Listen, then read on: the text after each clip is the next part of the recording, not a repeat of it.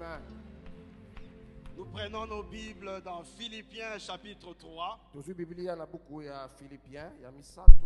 Philippiens chapitre trois. Nous lirons le verset sept au verset dix. Philippiens chapitre trois. Verset sept au verset dix.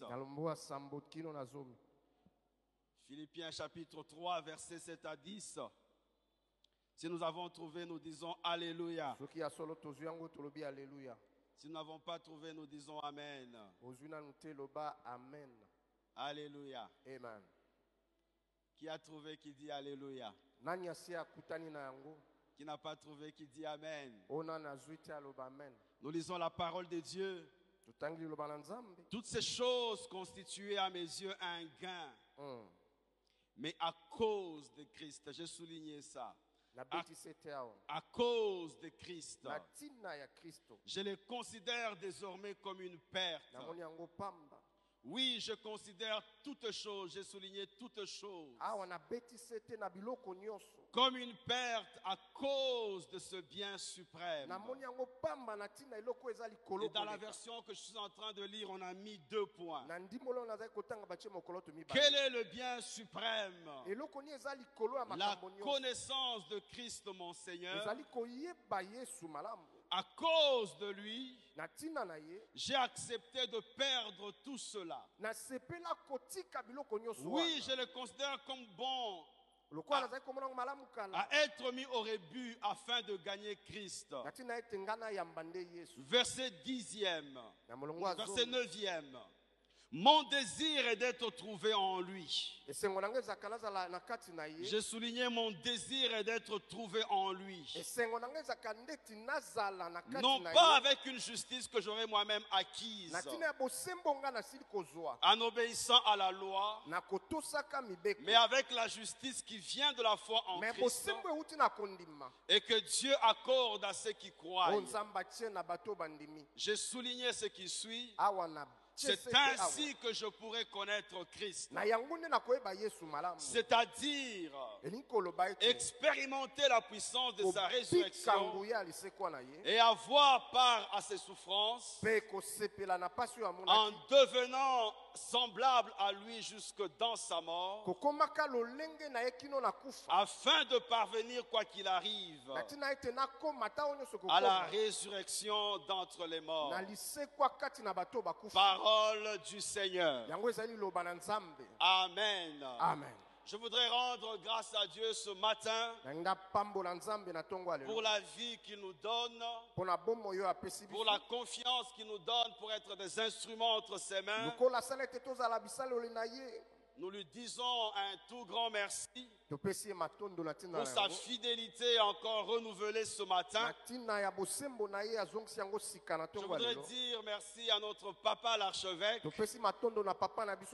et à notre maman Judith, Bishop Judith. Nous vous aimons, nous vous apprécions. Et nous apprécions cette confiance que vous nous donnez pour que nous puissions partager la parole de Dieu avec le peuple de Dieu ce matin. Nous croyons que nous n'allons pas chômer à la chair. Je voudrais remercier tous les bishops qui sont là, toutes les autorités qui sont là, tous les pasteurs, les anciens. Mais je n'oublie pas le peuple de Dieu qui est dans cette salle. Que Dieu vous bénisse. Et comme vous le savez bien, moi je suis de la maison. Bon, ça c'est un détail. Et j'aime quand je prêche qu'on puisse prêcher ensemble. Donc souriez de temps en temps. Ne soyez pas crispés. S'il m'arrive de vous taquiner, ne vous énervez pas. Nous sommes à la maison. J'ai eu à cœur de partager avec vous cette parole ce matin. J'en ai fait un séminaire il y a quelques semaines en arrière. Et ce matin, ce bout de, ce bout de, de, de partage s'est imposé à mon esprit. Et il va ensemble avec le thème de la, de la, du mois d'août ici dans l'église. Le thème du mois, c'est croître dans la grâce et la connaissance de notre Seigneur Jésus-Christ. Le thème que je vais exploiter ce matin, dont je vais prendre une, un tout petit bout, c'est connaître Christ, un bien suprême. Connaître Christ, un bien suprême. Et ce matin, en parlant, en partageant la parole de Dieu, avant que je n'introduise le message, je voudrais donner quelques prémices. La première prémisse que je voudrais donner ce matin, c'est que croître est un processus. On ne devient pas un adulte du jour au lendemain. On ne devient pas un adulte le jour où l'on est. Il faut un processus de croissance. Croître dans la connaissance du Seigneur est aussi un processus. Un processus qui part de la nouvelle naissance, mais qui ne s'arrête pas qu'à la nouvelle connaissance, la nouvelle naissance, mais elle se vit aussi par le renouvellement de l'intelligence qui vient de la révélation de la parole de Dieu. Dans mes prémices de ce matin, je voudrais dire à l'église du Seigneur que l'une des choses que la grâce de Dieu nous apporte, c'est la connaissance du Seigneur. Je veux dire à l'église du Seigneur ce matin, l'une des choses que la connaissance du Seigneur nous apporte, c'est la consécration. La consécration est un bénéfice de la grâce de Dieu. La consécration est un bénéfice de la connaissance de Dieu. Et ce matin, mon focus, il va être sur la consécration comme étant un moyen par excellence pour croître dans la connaissance de Christ. Si vous pouvez tout oublier, à la fin de cet enseignement de ce matin, n'oubliez pas ce statement. N'oubliez pas ce statement. La consécration est un moyen par excellence pour croître dans la grâce, pour croître dans la connaissance de Christ. En effet, celui qui connaît Seigneur, il se consacre. Celui qui connaît le Seigneur, il croit dans la consécration. La consécration nous fait croître dans la grâce de Dieu, elle nous fait croître dans la connaissance du Seigneur. Et tout mon enseignement de ce matin, il va répondre à la question de savoir c'est quoi la consécration. Est-ce que la consécration est un sujet simplement pour les nouveaux convertis, ou bien nous-mêmes aussi qui avons fait des années et qui servons Dieu, nous sommes appelés à nous consacrer? Est-ce que je peux prêcher la parole de Dieu ce matin? Quelqu'un qui me suit, il dit un grand amen. Voilà, je commence mon message. Ancien Féfé.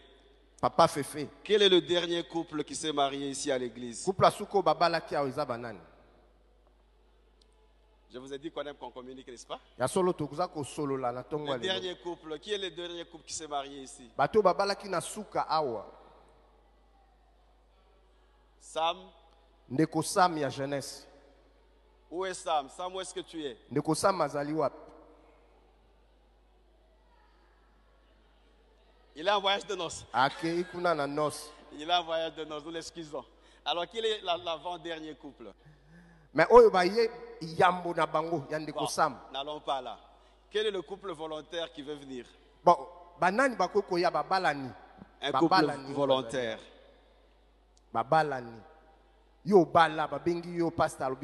Un, co un couple volontaire.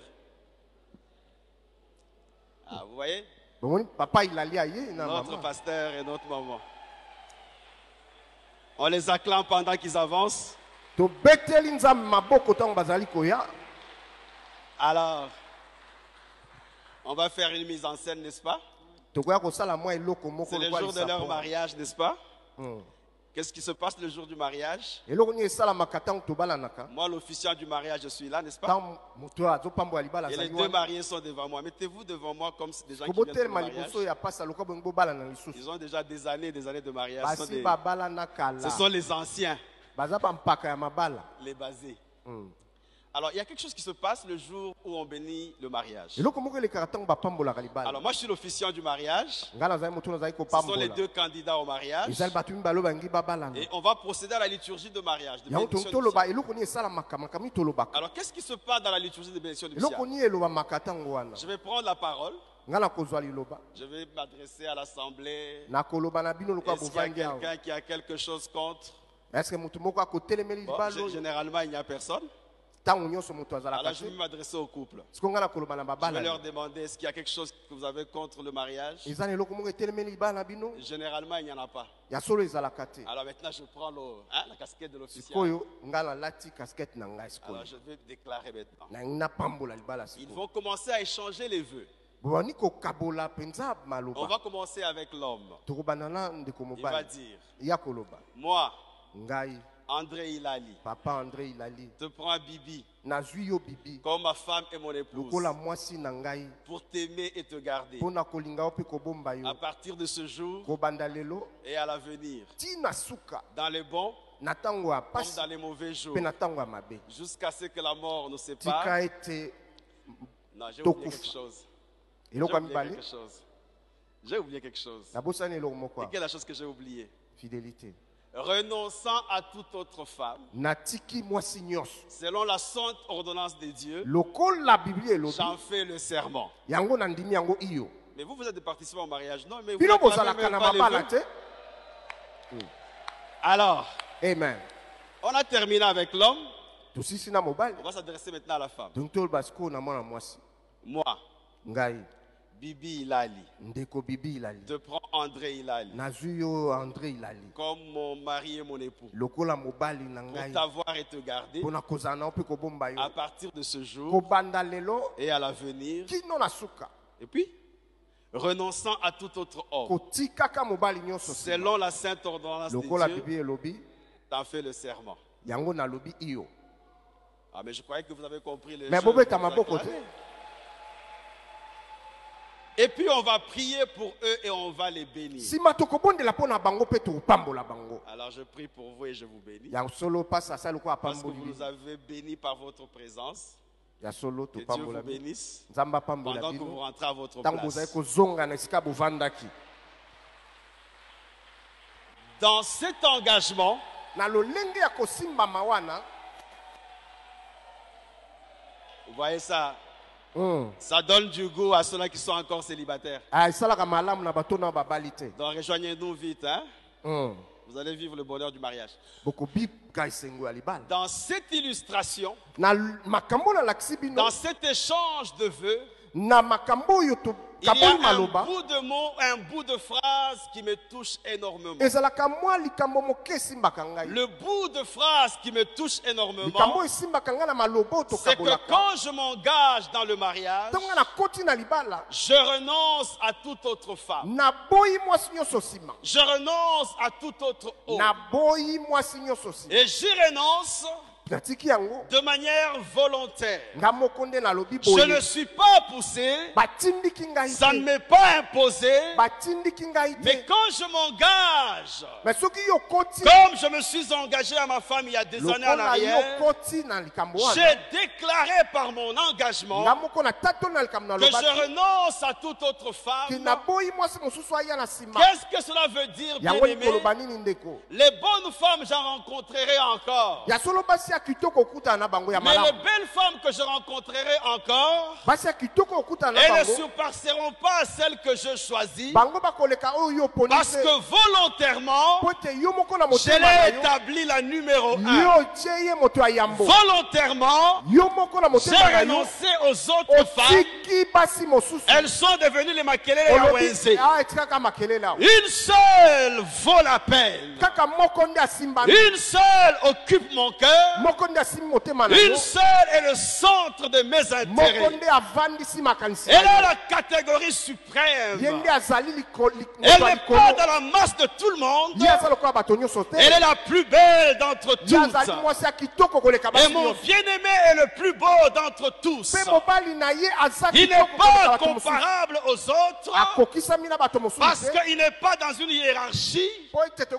Il est hors catégorie, parce que dans sa catégorie, il est unique. Ce matin, je parle de quelque chose d'extraordinaire qui est hors catégorie.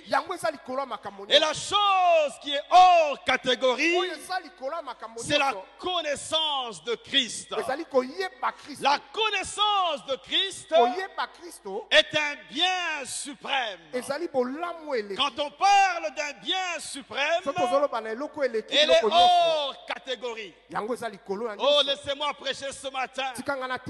Dans ce pays, le président de la République, il est l'autorité suprême. Je prêche la parole de Dieu ce matin.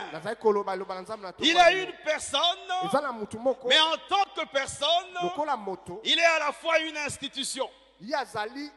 Autorité suprême de l'armée, autorité suprême de la justice, à telle enseigne que le président est inviolable. On ne peut pas l'attaquer à l'Assemblée nationale. Ce matin, je parle de quelque chose de suprême qui est inviolable, qui dépasse toutes les autres en qualité et en quantité. Et la chose suprême dont je parle ce matin, c'est la connaissance de Christ. Je voudrais chanter ce matin. Si je pouvais être un bon chanteur ce matin, j'allais chanter avec ma belle voix. J'aime mieux avoir Christ que les plus grands biens que le monde offre aujourd'hui. J'aime mieux avoir Christ que tous les palais royaux. Vous voyez, la, la voix elle okay, est tellement bonne que toutes les gammes sortent. Mais avoir Christ est la chose la plus importante. Vous pouvez tout me prendre, mais laissez-moi de connaître le Christ. Bon, ma première chanson n'a pas marché. La deuxième va marcher. Quand je contemple ta sainteté et quand je contemple ta beauté et quand toutes les choses pâlissent à ta lumière, quand je trouve la joie près de ton cœur, quand je m'enveloppe de ton amour, et quand toutes les choses pâlissent à ta lumière.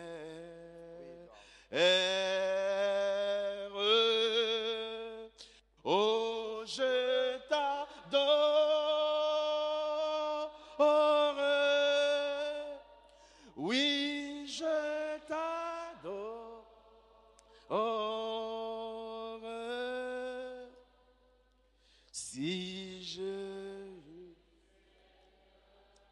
excellent.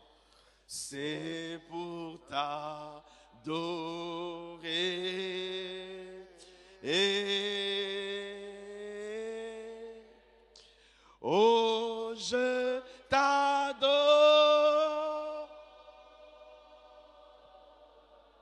Oh God. Ibrasoya.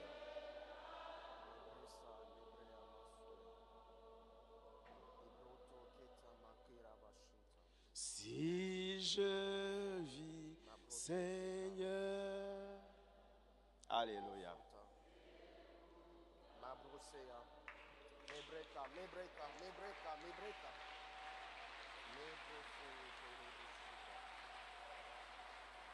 Alléluia. Vous avez très bien chanté. Bon, je vais vous donner une note. vingt sur vingt. vingt sur vingt.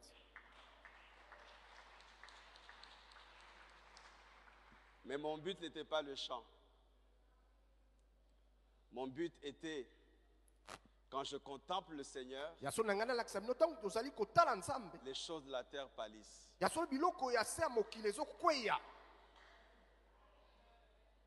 Quand je connais le Christ, les choses de la terre pâlissent. La connaissance de Christ nous amène à renoncer à des choses qui sont légitimes, parce que la connaissance de Christ est suprême. C'est ça mon point. Je vous ai fait chanter parce que vous connaissez le chant, afin de vous dire, avec l'apôtre Paul, il est en train de dire toutes ces choses qui étaient à mes yeux comme un gain. Il y a quelque chose qui est au-dessus, qui s'appelle le Christ, qui a fait que les choses qui étaient pour moi des gains ne sont plus des gains. Elles ont pâli, parce qu'il y a une chose qui devient supérieure, qui est élevée plus que les choses que j'avais. Je parle ce matin comme l'apôtre Paul qui parle. Il dit: je suis pharisien, je suis hébreu, né d'hébreu. Quant à la loi, je suis irréprochable. Il y a toutes les bonnes raisons que je puisse être fier de moi-même, mais toutes ces choses qui étaient pour moi des gains, à cause de la connaissance de Christ, elles sont désormais une perte. Mon but est de gagner Christ. Oh, ce matin, bien-aimé, lorsque l'apôtre Paul déclare que les choses qui étaient pour lui des gains sont devenues des pertes à cause de Christ, il est en train de nous introduire dans un concept important, le concept de la consécration. Le concept de la consécration. Plus nous sommes consacrés à Dieu, plus nous connaissons le Seigneur. Et il s'arrête en déclarant: mon désir est d'être trouvé en lui. D'autres versions disent: mon ambition c'est d'être trouvé en lui. Ce matin, mon ambition n'est pas d'avoir une renommée. Ma, mon ambition n'est pas d'avoir le pouvoir, mais mon ambition ce matin, c'est d'être trouvé en lui. Non pas avec ma propre justice, mais avec la justice que Dieu accorde à ceux qui croient. Et quand j'ai cette ambition-là, la Bible déclare: je pourrai connaître Christ. Bien-aimé, il y a dans ça une marque de consécration. Autrement dit, lorsque le Christ nous, le, nous saisit, nous le connaissons encore. Nous nous laissons encore saisir par lui. Nous gardons le cap. Le problème, ce ne sont pas nos années dans l'église, mais notre problème, c'est que nous l'avons découvert lui. Plus nous le découvrons, plus nous devons soif de le découvrir encore. Nous le découvrons, nous nous consacrons. nous nous consacrons, il se fait encore connaître. Il se fait connaître, nous nous consacrons. Nous nous consacrons encore, nous croissons dans la connaissance de notre Seigneur Jésus-Christ. Parce que les choses sont ainsi. Osée chapitre six verset trois est en train de dire, oui, cherchons à connaître l'Éternel. Efforçons-nous de le connaître. Sa venue est aussi certaine que celle de l'aurore. Il viendra vers nous comme la pluie, comme les ondées du printemps qui arrosent la terre. Dieu va nous visiter. Dieu va nous bénir. Il va faire de grandes choses dans nos vies. Mais il y a quelque chose d'important qui doit être notre ambition. Chercher à connaître le Seigneur. Nous efforcer à le connaître. La Bible est en train de dire, sa venue est aussi certaine que celle de l'aurore. Il viendra à nous comme la pluie. Il viendra à nous comme les ondées du printemps qui arrosent la terre. En déclarant cela, la Bible est en train de nous dire, Dieu nous visitera, Dieu nous rafraîchira, Dieu nous fera du bien. Mais pour que nous puissions déclencher ce processus-là, cherchons à connaître l'Éternel. Efforçons-nous de le connaître. Quand on parle du printemps, ça peut être difficile pour nous de comprendre ça, parce que nous habitons dans un pays tropical. Mais quand vous habitez dans un pays avec quatre saisons, le printemps vient après l'hiver.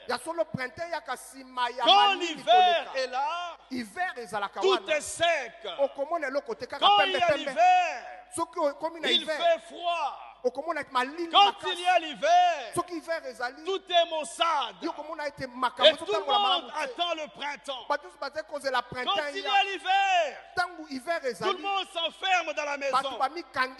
Et quand l'été arrive, tout le monde sort, il veut être à l'extérieur. Mais ici, Dieu est en train de nous dire, je vous enverrai la pluie du printemps. En parlant de la pluie du printemps, il est en train de dire que la sécheresse s'arrêtera. L'hiver va s'arrêter. Je me tiens ici comme un prophète du Seigneur pour déclarer à une âme qui m'entend, l'hiver va s'arrêter. Le printemps arrive. Le printemps arrive. Les feuilles vont reverdir. La pluie va à nouveau venir. La sécheresse va s'arrêter.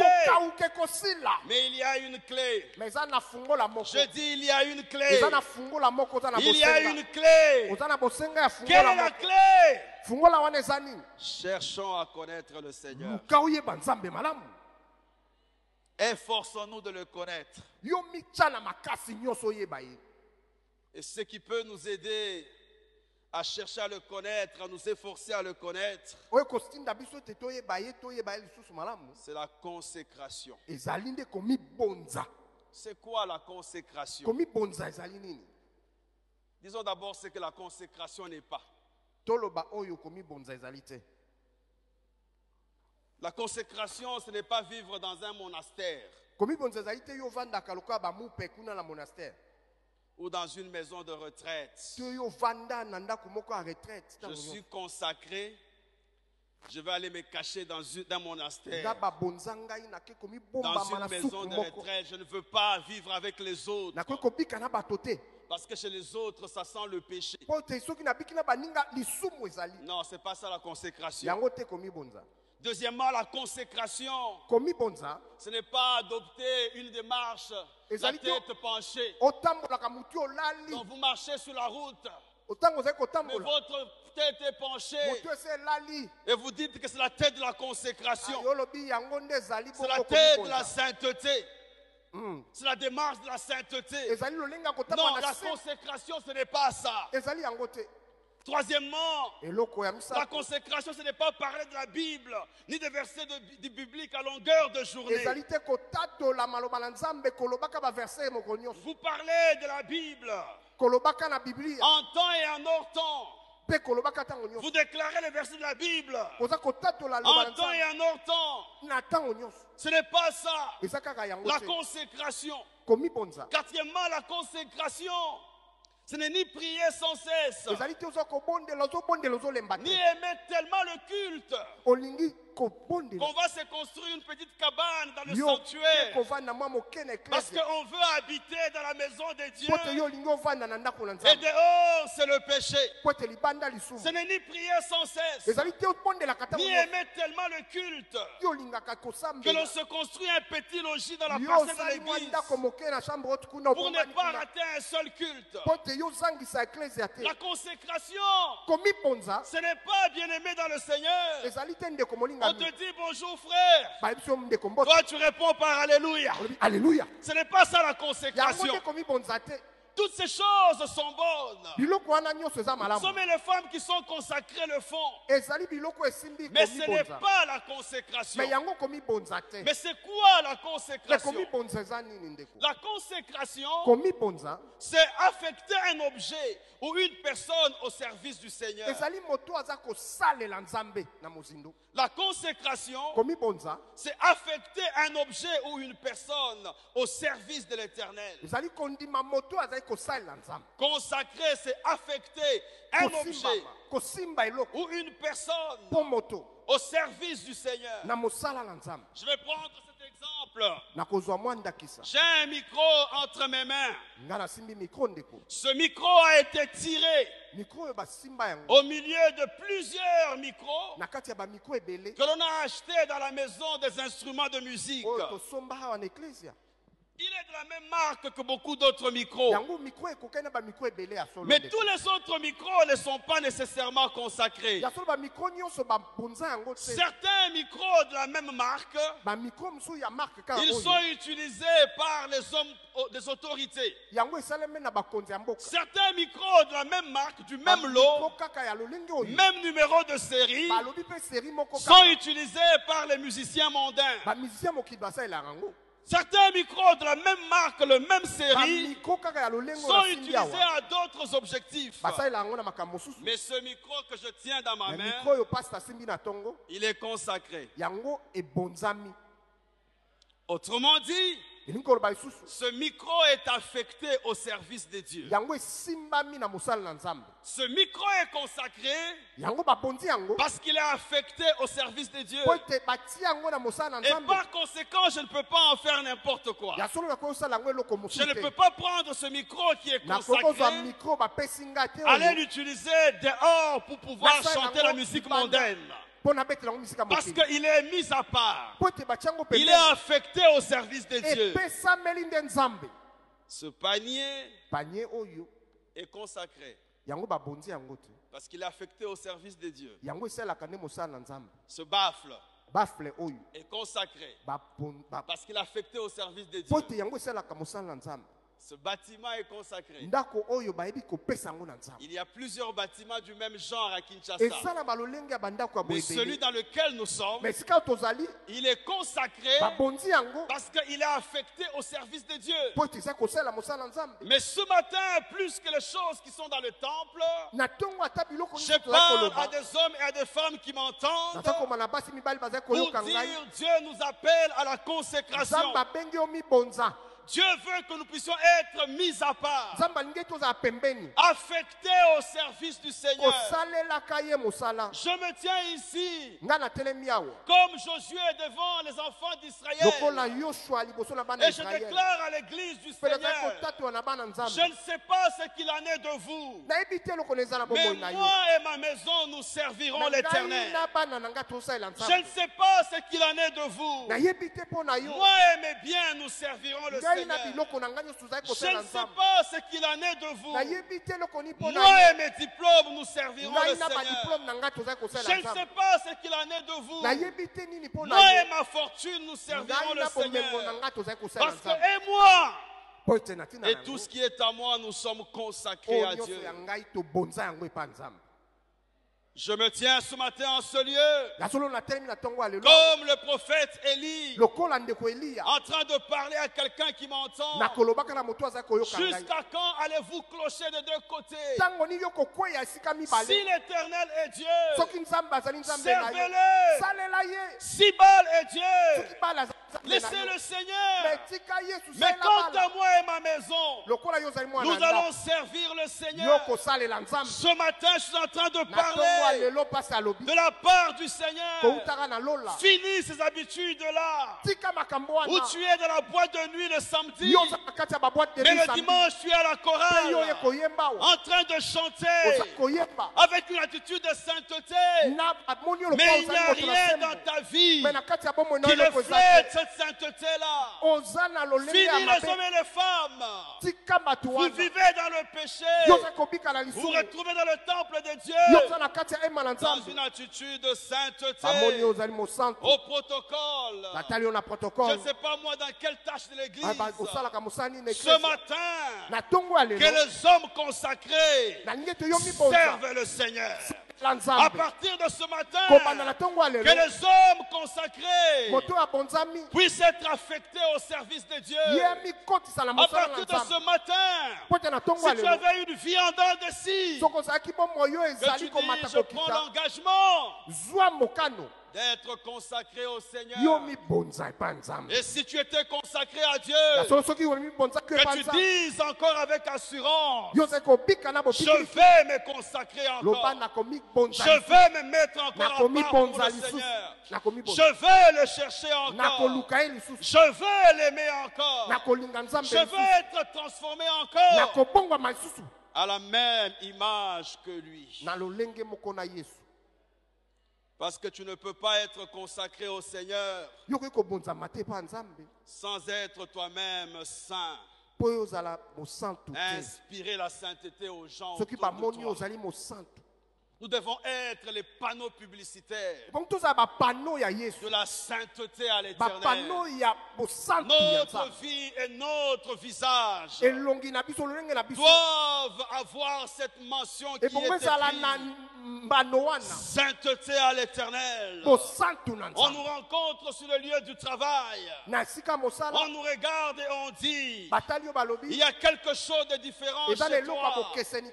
Il est marqué sur ton visage. Sainteté à l'Éternel. On ne peut pas boire en ta présence des boissons alcoolisées parce que tu inspires la sainteté. Oh Église, inspirons la sainteté. Donnons aux gens le goût de se mettre à part pour Dieu parce que nous sommes consacrés. Nous sommes affectés au service du Seigneur. Nous sommes mis à part, séparés du mal pour pouvoir nous attacher à Dieu d'une manière profonde. Nous le cherchons, nous nous consacrons à lui, nous le cherchons encore. Il se révèle à nous et il nous envoie la pluie du printemps, la pluie que rien ne peut arrêter dans nos vies.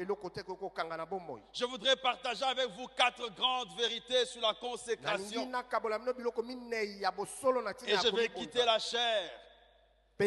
Première vérité que je voudrais partager ce matin.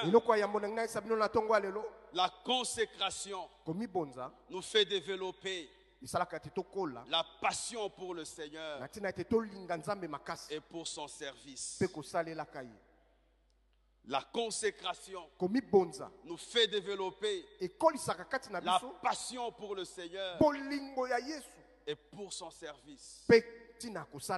La consécration nous fait développer la passion pour le Seigneur et pour son service.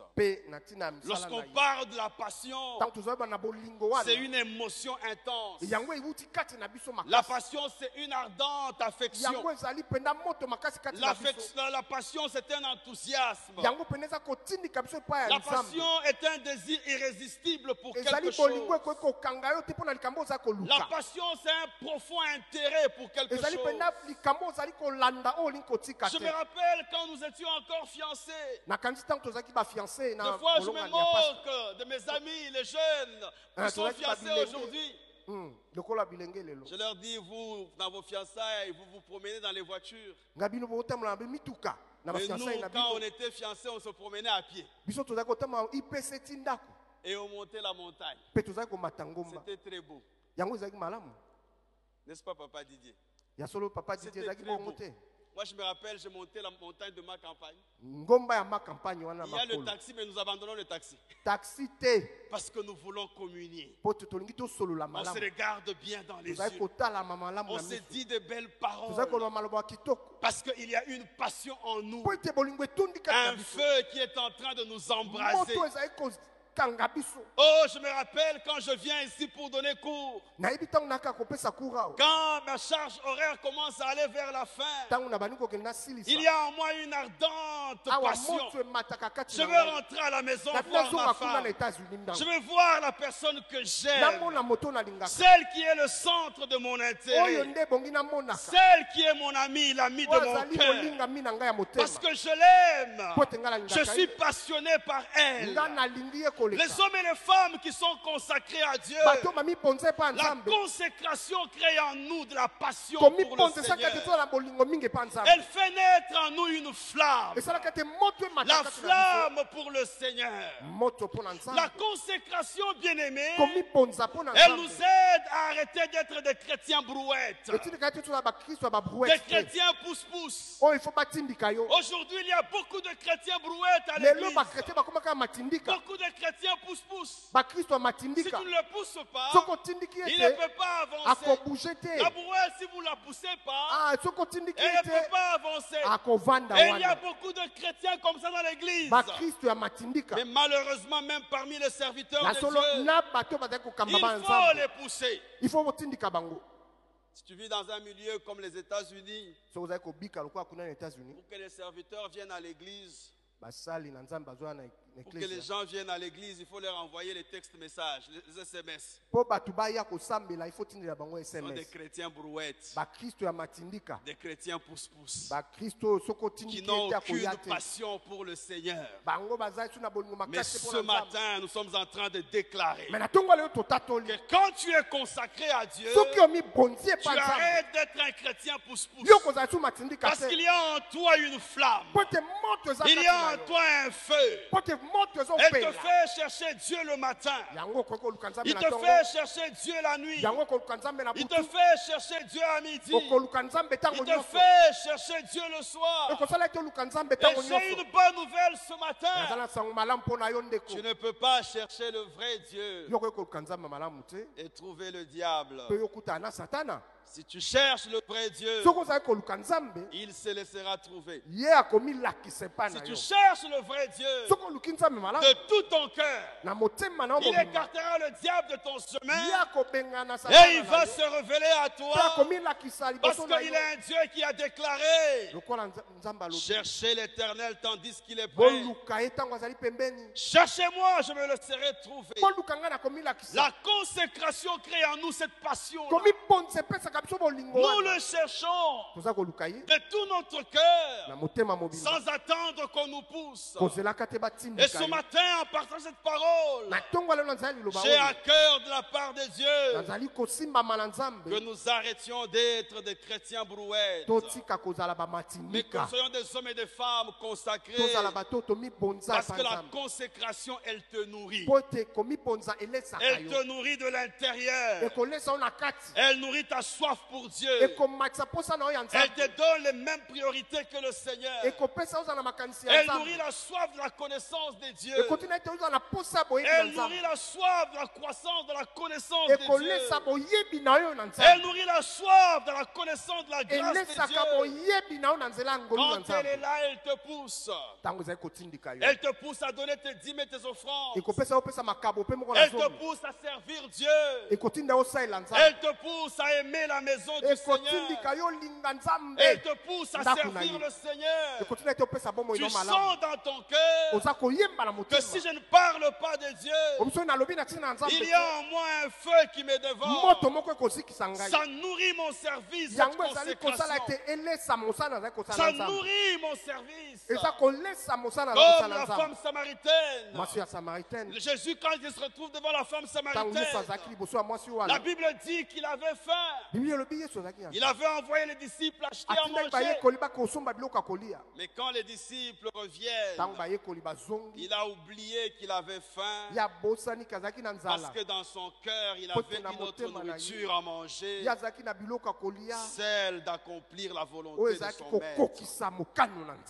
Une passion, un amour fort qui est créé par la consécration. Ce matin, j'en appelle à ce que toi et moi, nous devenions des hommes et des femmes nourris par cette consécration, davantage consacrés.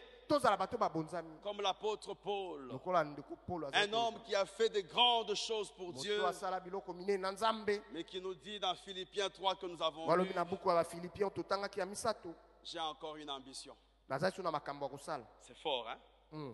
J'ai encore une ambition. Mais Paul, on t'a appelé, on t'a comparé à des dieux. On a dit que les, les dieux semblables à des hommes sont venus vers nous. Les hommes qui bouleversent le monde sont venus vers nous. Comment tu peux nous dire, après avoir vu la main de Dieu agir comme ça, que tu as encore une ambition? Et quelle est ton ambition? Ce n'est pas de pouvoir voyager dans le monde entier. Mais l'apôtre déclare, mon ambition, c'est de le connaître encore. C'est d'être trouvé en lui. Mes années de ministère ne me disent rien. Mm. Ce qui me dit quelque chose, c'est que de le connaître encore. De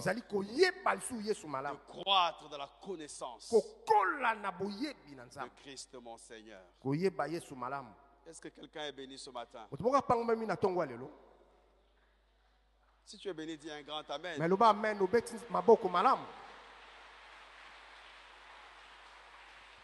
Donc, première vérité, la consécration nous fait développer la passion pour le Seigneur et pour son service. Deuxième vérité, la consécration, elle nous fait. Et ça, la cabisso, en lingala, c'est bon. La consécration, elle nous fait. Elle nous pousse à être et à faire. La consécration, elle nous fait. Elle nous pousse à être et à faire. La consécration nous apporte deux dimensions. La dimension d'être et de faire. La dimension de vouloir et de pouvoir. La consécration, elle crée en nous le vouloir et le faire. La consécration, elle nous pousse à dire, je puis tout par celui qui me fortifie. Elle nous fait.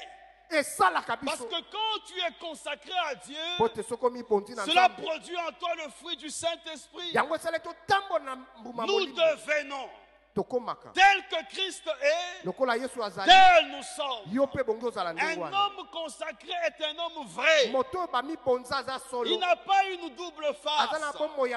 Ce qu'il apparaît, c'est ce qu'il est. En public comme en privé, il est consacré, affecté au service de Dieu. Il est mis à part par le Seigneur. Et cette mise à part pour le Seigneur le fait. Le rend vrai, enlève le faux de sa personne, enlève la duplicité de sa personne, s'enlève la double face de la personne. Elle fait que la personne devient vraie, parce que Christ est en train de vivre en elle, et ce Christ qui vit en elle est manifesté à travers le monde. Oh, par la prédication de la parole de Dieu ce matin, je veux que tu sois soit changé en un autre homme. Et tu aies la même expérience que le roi Saül. Quand Dieu le visite pour l'établir au roi sur Israël, il rencontre les prophètes. La Bible dit, tu rencontreras la garnison des prophètes, mais tu seras changé en un autre homme. Que des hommes et des femmes ce matin se consacrent à Dieu et par ce contact avec l'Esprit de Dieu, ils soient échangés en d'autres eaux. Première Pierre chapitre premier verset huit. La Bible est en train de dire, si ces choses sont en vous, et ils y sont avec abondance, et ne vous laisseront pas oisifs ni stériles pour la connaissance de notre Seigneur Jésus-Christ. Parce que la consécration, elle nous fait, elle nous pousse à être vrais, elle nous pousse à faire des choses. Elle nous pousse à pouvoir manifester le caractère de Christ. Nous devenons vrais. Notre nature change. Et nous posons des actes qui sont en train de refléter la nature qui est en nous. Parce que c'est le reflet de notre consécration. Troisième vérité ce matin, c'est que la consécration nous aide à développer la sensibilité spirituelle. La consécration nous aide à développer la sensibilité spirituelle. Un des grands trésors que papa l'archevêque m'a appris, il m'a dit qu'un bon chrétien, un bon serviteur de Dieu doit développer la sensibilité spirituelle. La consécration, elle t'apporte la vie de l'esprit, mais elle te rend aussi capable de saisir lorsque l'esprit est en train de se mouvoir. Tu es changé en toi-même, mais tu sais aussi être spirituellement sensible. Tu sais sentir ce que Dieu sent. Tu sais percevoir la volonté de Dieu. Tu sais percevoir la volonté de ton maître. Jésus est en train de dire dans Jean chapitre dix verset vingt-sept, « Mes brebis écoutent ma voix, je les connais et elles me connaissent. » Pour être capable d'écouter la voix du Seigneur, il faut développer la sensibilité spirituelle. Et pour développer la sensibilité spirituelle, il faut développer sa consécration. Plus tu es consacré, plus tu deviens sensible à la voix du Seigneur. Plus tu ne peux pas expliquer ça de manière humaine, mais tu sais que tu sais, parce que l'Esprit de Dieu te le fait savoir, et en te le faisant savoir, tu le perçois. Tu entends une voix qui te dit, voici le chemin suivant. Tu trouves dans ton cœur de chemin tout tracé, parce qu'il y a une intimité entre toi et l'Esprit de Dieu du fait de ta consécration. Est-ce que quelqu'un est béni ce matin? Quatrième et dernière vérité, la consécration au Seigneur t'amènera à te sauver toi-même et à sauver les hommes et les femmes autour de toi. La consécration au Seigneur, elle t'amènera à te sauver toi-même et à sauver les hommes et les femmes autour de toi. Les hommes et les femmes qui t'écoutent. Lorsque tu es un prédicateur, la consécration, elle va t'amener à te sauver. Parce que le but ultime, ce ne sont pas les maisons, ce ne sont pas les grosses voitures, ce ne sont pas les grandes renommées, ce ne sont pas les miracles, ce ne sont pas les grands réseaux. Dieu nous donnera ces choses. Dieu nous donnera des grandes maisons. Il nous donnera des grosses véhicules, des grands véhicules, des grandes renommées. Il va rendre nos noms grands. Mais ce n'est pas ça l'essentiel. L'essentiel et la chose la plus importante, c'est que là-haut, Mon nom est inscrit là-haut dans le ciel. Là-haut, mon nom est validé. Oh, je le déclare ce matin. Là-haut, mon nom est validé. Quand je me tiens devant, dans ce monde, Dieu me regarde et il dit, mon œil est sur toi. Oh, je parle la parole de Dieu ce matin. Et je dis que Dieu a son regard sur la terre, sur les hommes et les femmes qui ont le cœur tout entier à lui. Il les regarde, il les connaît. Et je veux le dire avec assurance, même quand tu traverses la vallée de l'ombre de la mort et que tout est noir autour de toi, quand tu appartiens au Seigneur, dans le noir le plus sombre, le plus sombre qui puisse exister, il y a une lumière qui brille. Et la lumière qui brille, la lumière de cet homme et de cette femme qui est consacrée à Dieu, que Dieu connaît par son nom, qu'il appelle par son nom, qu'il a établi par son nom. Et il lui dit ce matin, quand tu traverseras la vallée de l'ombre de la mort, je, tu ne craindras aucun mal, car je suis avec toi. Ta houlette et ton bâton me rassurent.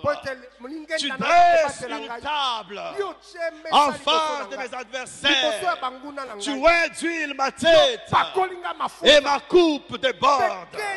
Je dis à quelqu'un ce matin, celui qui dresse la table en face de toi, ce n'est pas un homme. J'aime donner cette illustration. Quand nous recevons les visiteurs à la maison, avant que les visiteurs n'arrivent, ma femme me dit, est-ce que tu peux dresser la table? Je commence à dresser la table. Je l'adresse comme un homme. Hein? Vous mettez le couteau à droite. Je ne sais pas où vous mettez. Et puis elle va venir, elle va passer par là. C'est pas comme ça. Mais moi j'ai dressé la table pour les visiteurs. Mais le psaume vingt-trois. Psaume vingt-trois. Ne nous dis pas que c'est moi qui vais dresser la table. Le psaume vingt-trois dit que celui qui va dresser la table, c'est l'Éternel mon berger. Il ne va pas dresser la table pour les anges. Il ne va pas dresser la table pour le président de la République. Il ne va pas dresser la table pour une autorité. Il va dresser la table pour un consacré, qu'il appelle son enfant. Il ne fait pas que dresser la table. Il dresse la table en face des adversaires. Est-ce que quelqu'un comprend cette parole? Il dresse la table en face des adversaires. Leur erreur, c'est d'avoir été mes adversaires. Ils ont ri quand moi je ne riais pas. Ils ont ri parce qu'autour de moi tout était sombre. Mais ceux qui ne savaient pas, c'est que ma table allait être dressée par l'Éternel. Ah, nous amenons à jamais ça. Et quand l'Éternel, mon berger, dresse la table, la table est dressée, ma tête est ointe. Ma table, elle est dressée, mais ma tête est ointe. Je dis que ma table est dressée, mais ma tête est ointe. Et quand ma tête est ointe, je ne fais pas les choses que les hommes font, mais je fais les choses qui ne sont jamais montées ni au cœur de l'homme. Les choses que l'œil n'a point vues, les choses que l'oreille n'a pas entendues, mais que Dieu a réservées pour les hommes et les femmes qui lui sont consacrés, pour les hommes et les femmes qui l'aiment. Je me tiens ce matin en ce lieu. Je fais l'enrôlement. Je fais l'enrôlement, l'enregistrement. Et je dis aux hommes et femmes qui m'entendent, venez, consacrons-nous à l'Éternel. Venez, consacrons-nous à l'Éternel. Venez, consacrons-nous encore à l'Éternel. Nos cœurs cœurs seront touchés par lui, nous deviendrons ce que a prévu, Dieu a prévu que nous devenions. Nous serons la bonne odeur de Christ, répandue dans ce monde. Et ce qui est sûr, c'est que nous ne manquerons pas la pluie du printemps. Dieu nous arrosera. Il va chercher le pâturage pour nous. Et il nous a amenés dans le vert pâturage. Je ne sais pas ce que ça vous dit le psaume vingt-trois. Je, je, je suis devenu un amoureux du psaume vingt-trois. L'Éternel est mon berger. Je ne manquerai de rien. Il me fait reposer dans des verts pâturages. Ça veut dire quoi? Quand je suis consacré à Dieu, Dieu mon berger trouve le pâturage pour moi. Et quand il a trouvé le vert pâturage pour moi, il vient me prendre et il va me conduire dans les verts pâturages. Pourquoi? Parce que je lui suis consacré. Il dit les verts pâturages sont là. Mange, consomme, établis-toi dans les verts pâturages, parce que tu es ma brebis qui est mise à part pour moi. Pasteur, que Dieu t'établisse dans les verts pâturages, parce que tu lui es consacré. Ce matin, bien-aimé, consacrons-nous à Dieu. Nous perdrons des choses en nous consacrant au Seigneur, mais celles que nous gagnerons, elles auront plus de valeur que les choses que nous aurons perdues, parce que notre Dieu est un Dieu de rattrapage. Je parle ce matin du Dieu de rattrapage, le Dieu qui est capable de pouvoir racheter le temps et de t'établir dans le temps, parce qu'il est l'alpha et l'oméga, il est le maître des temps et des circonstances. Il est celui qui dit un mot et la chose arrive. Tant qu'il n'a pas dit le mot, le match continue encore. Et il connaît la fin de l'histoire, parce qu'il est mon berger. Je ne manquerai de rien. Il me cherche le vert pâturage. Il me conduit dans le vert pâturage. Il restaure mon âme. Et il dresse une table en face de mes adversaires. Il oint ma tête et ma coupe déborde. En conclusion, cherchons l'Éternel. Cherchons à connaître le Seigneur. Efforçons-nous de le connaître par une vie consacrée. Il nous enverra la pluie du printemps et nous croîtrons dans la grâce et la connaissance du Seigneur. Que Dieu vous bénisse.